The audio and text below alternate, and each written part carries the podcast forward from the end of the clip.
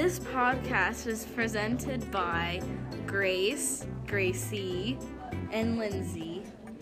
The Kohlberg Dilemmas number seven. The podcast is about these two young men that won a thousand dollars and they get the a thousand dollars by cheating or stealing and then they skip town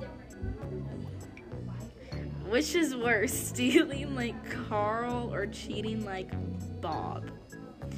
Well, I think that cheating like Bob is worse because he manipulates someone else for his own self benefit.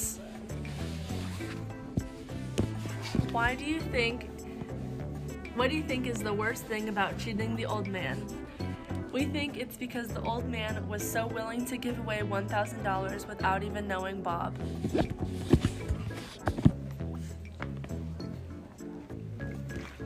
In general, why should a promise be kept?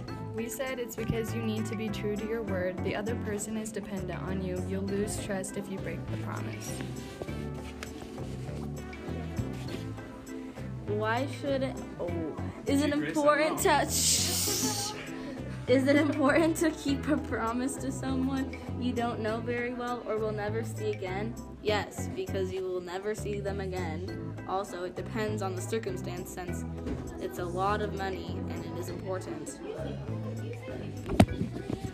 Why shouldn't someone steal from a store? Because it's a legal issue. You're risking your life for it. What is the value or importance of property rights? The store has the right to charge Carl for being legally on their property and stealing. If we didn't have it, people would be stealing more.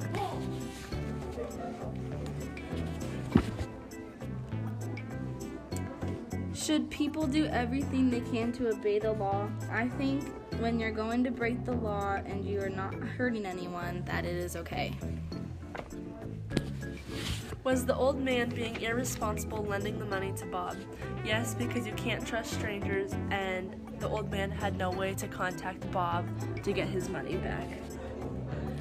Thank you.